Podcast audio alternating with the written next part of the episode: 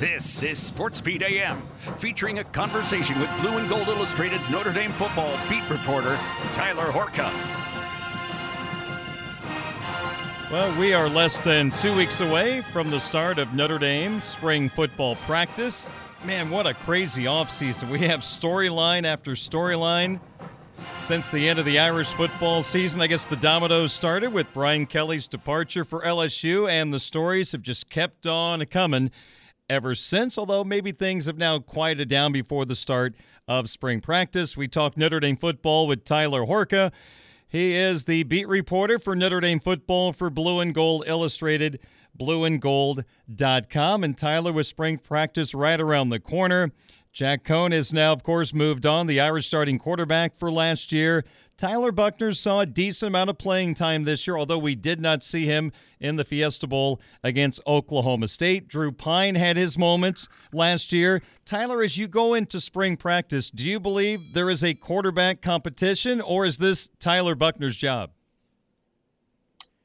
I think it would benefit Notre Dame to to hold a true competition, even if it is right now probably an 80 20, maybe even a 90 10 chance that Tyler Buchner is the starting quarterback for Notre Dame against Ohio State in September.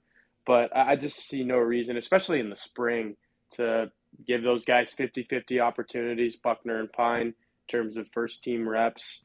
Uh, you're still, what, seven months away from that game. Maybe once it gets to fall camp, if you see signs in spring practice throughout March and April that Tyler Buchner is better. Tyler Buchner is more talented and is going to give this team a better chance to win those big games, Ohio State being one of those this year. Then once it gets to August, okay, you start funneling more of the first team reps to him. But in spring, I think you give these guys a 50 50 shot because, uh, you know, they've both played a little bit in their careers. I know Tyler Buchner has only played one season and he already has more pass attempts than Drew Pyne, but saw some good things from Drew Pyne against Wisconsin and against Cincinnati. And um, at that time, it was a little puzzling that maybe we didn't see him the rest of the season. Maybe just as puzzling that, like you said, we didn't see Tyler Buchner in the Fiesta Bowl once things kind of went awry in that second half. But as you mentioned, Jack Coan is gone. These are your two guys, so you might as well see what both of them have and, and make it an open competition, especially in the spring. Tyler, if you were able to watch every Notre Dame football spring practice and you were going to just lock in on Tyler Buchner in those practices, what would you be looking for specifically? What haven't you learned about Tyler Buchner from high school video or the time he played this year that you need to know to get a full analysis, I guess, put together of Tyler Buchner? I'd be looking at his accuracy on every throw, short, intermediate, deep. Uh, I mean, we haven't really seen third and seven. This guy needs to move the sticks uh, with his arm. And I know there's going to be situations this season, if he is the guy, where he's going to move the sticks on third and seven with his legs because we've seen his ability to run the ball on, on any down, really. But uh, go back to last season and think about any time it was third and seven, third and eight, especially third and long we did not see Tyler Buchner in the game because everybody knew Jack Coan had the more accurate arm. He was the guy that Notre Dame leaned on to throw the ball pretty much in every situation last year, except for when Drew Pyne came in in those two games that I mentioned. So I would just be looking, and it's not really arm mechanics that you're looking at because at this point, a guy's going to throw the ball the way he's going to throw the ball, and there's going to be nitpickers saying, well, he needs to do this to get the ball out. I just want to see where that ball is going during spring practice. So can he hit those uh, intermediate crossing routes when Notre Dame needs a first down?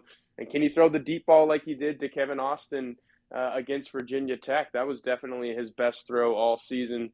Um, I know it, it didn't end up being a touchdown, but I think it was a 40 yard plus pass that got Notre Dame inside the five yard line and ultimately punched in a touchdown that they desperately needed to get back into that ball game at that time. So I'm just looking at accuracy. Where the, where's the ball going when it comes out of his hand, and and can he be a guy that you know is, is more than that gimmicky package? Uh, you know, he's gonna move the ball with his legs type of quarterback because Notre Dame needs him to throw the ball, and, and that's what I'd be looking for in spring practices. And Tyler, the Irish are looking for more consistency out of the wide receiver position. Chansi Stuckey comes from Baylor to be the new wide receiver coach at Notre Dame. You have an article up at Blue and Gold Illustrated, blueandgold.com, talking about Stuckey as he discussed what he is looking for from his wide receiving corps. It sounded like he was trying to create a basketball team.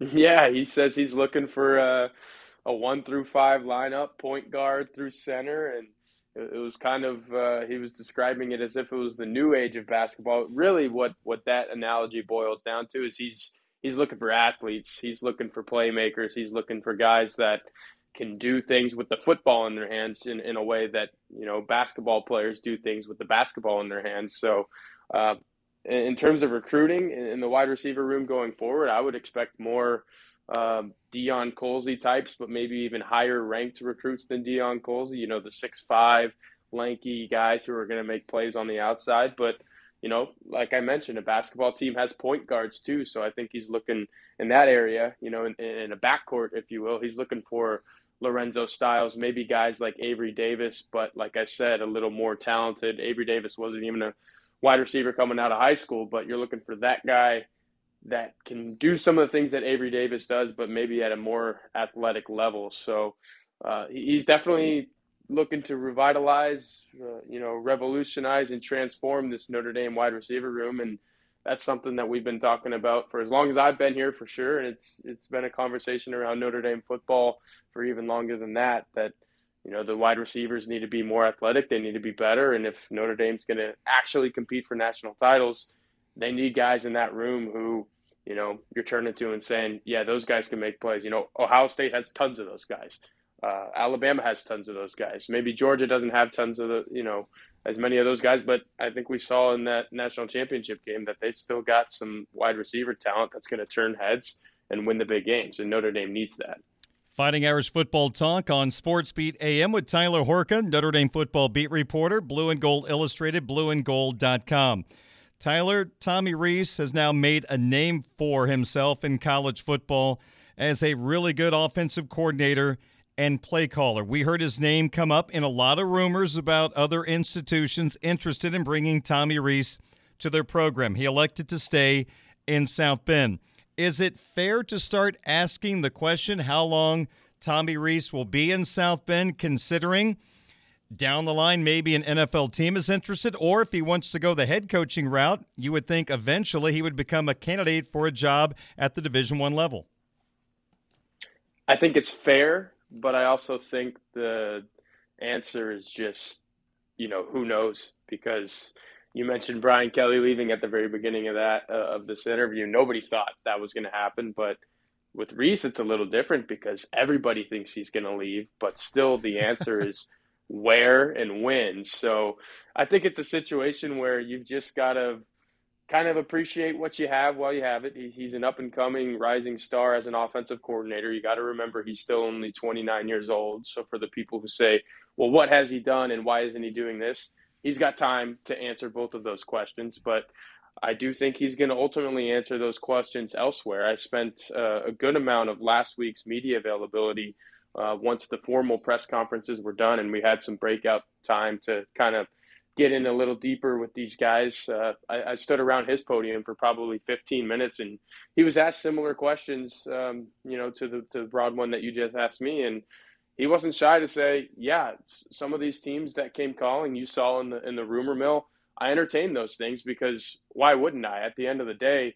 Yeah, I've got Notre Dame on my chest, but I'm also looking out for Tommy Rees. And if those things were uh, good for Tommy Rees, I'm going to entertain them. So, and then another answer that he gave is he has personal goals. You know, he doesn't want to be the Notre Dame offensive coordinator forever. Like you said, an NFL OC job is probably better than the Notre Dame OC job, and a head coach uh, position, especially in the Power Five, is probably better than any coordinator position, save for maybe a couple schools. So he's going to leave, and he said that too. He, he straight up said there will be a day where Tommy Rees is not at Notre Dame. But like I said, is that a year from now? Is that three years three years from now? I'm not sure. Um, but I think, like I said, you got to kind of appreciate what you have while you have it.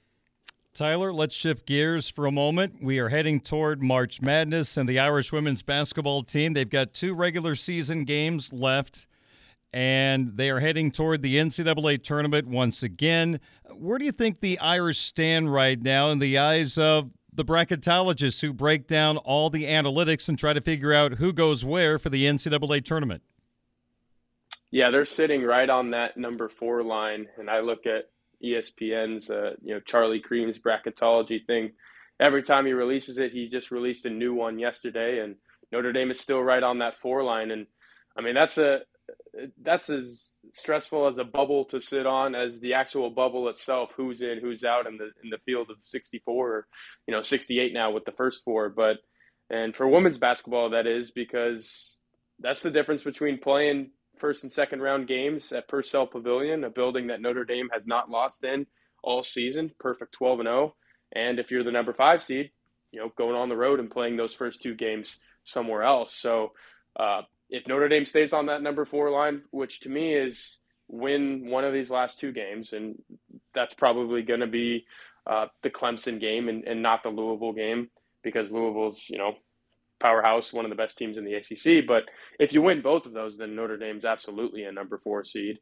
Don't even have to do anything in the ACC tournament. But really, it's just win one of these last two games, lock up a double bye in the ACC tournament. What happens there uh, is inconsequential to to getting a number four seed, and that might be the difference between making the Sweet 16 and uh, you know losing in the second round. So in a really good spot right now, if you're Niele Ivey, just take care of business tomorrow night against Clemson and maybe steal one against Louisville. And I think you lock up a number four seed, which is huge for all those reasons I just mentioned. Tyler, you also cover the Irish hockey team and a first chance to be a part of this Notre Dame Michigan rivalry, which dates back for mm-hmm. many, many years, including two national semifinal games, both won by the Fighting Irish in dramatic fashion. I always say, I don't care if it is tiddlywinks or Chutes and Ladders or football, Notre Dame Michigan never dis- disappoints. It's always great competition. I guess, what are you looking forward to in this Notre Dame? Michigan hockey series at the Compton Friday and Saturday? Yeah, one of the first things I did when I accepted this job, you know, coming up on a year ago now, was look at the Notre Dame hockey schedule, and I was like, man, I've got to wait all the way to the end of the regular season to see uh, Notre Dame Michigan game in person. Well, that's finally here. I can't wait. I started looking forward to it a couple weeks ago when I when Notre Dame played its last home game, and I knew that that was coming up next. So I'm just looking forward to the atmosphere. I expect it to be awesome. I've already been super impressed with some of the atmospheres that I've seen. The students show up to every single game. I bet they're going to be way more intense than I've seen them uh, this weekend. So I'm looking forward to that, and I'm also just looking forward to see, you know, if Notre Dame can, you know, snap the streak of uh, teams winning on the road in this series because that'd be huge. Um, I'm sure Notre Dame, if they split, they'd be happy. If if they somehow come out of a of the season sweeping Michigan on the road and in uh, Compton, then uh, that that'd be that'd be fantastic. Just considering Michigan's been the number one team in the country pretty much all year. So looking forward to the atmosphere. Looking forward to the games themselves. I'm, I'm sure it's going to be an awesome experience. I was just on a podcast in the Northeast yesterday, and we were talking about ten straight wins by the road team in this series. I can't imagine Yost Ice Arena is one of the great college atmospheres. I mean, it is unbelievable to win six straight there. I can't imagine that's ever been done, considering how good Michigan has been through the years and how difficult mm-hmm. of a place it is to play. Six in a row in that building is off the chart good, but unfortunately, Michigan has won four in a row here. And let's see if the Irish can end that streak Friday and Saturday at the Compton Family Ice Arena. Tyler, what's happening right now at Blue and Gold Illustrated, blueandgold.com? Yeah, it's funny. We have a little uh, Google Doc that outlines all of the things that we do throughout the day am- amongst our coworkers, and it's literally filled from 7 a.m. We've already published a couple things today until 9 p.m. when Patrick Engel, my coworker, finishes covering a Notre Dame men's basketball game against Syracuse. So, absolutely loaded with stuff. Yesterday, it's funny. I, I, wrote three articles, and the the only major sport that I'm covering right now that I'm missing was was baseball. You know, I had a hockey article, football article, women's basketball article. So, the bottom line in, what I say there is we're covering Notre Dame athletics like nobody else on the beat uh, across all sports. We've got uh, we're going to have more boots on the ground in South Bend once my coworker Ashton Pollard gets here next next month for spring practices. So if you're a Notre Dame fan, go to blueandgold.com, pay one dollar for a subscription that lasts you 12 months, and you're not going to be disappointed. We're covering Notre Dame um, as well as anyone could cover it. So go to blueandgold.com, get your subscription, and uh, you'll be happy that you did.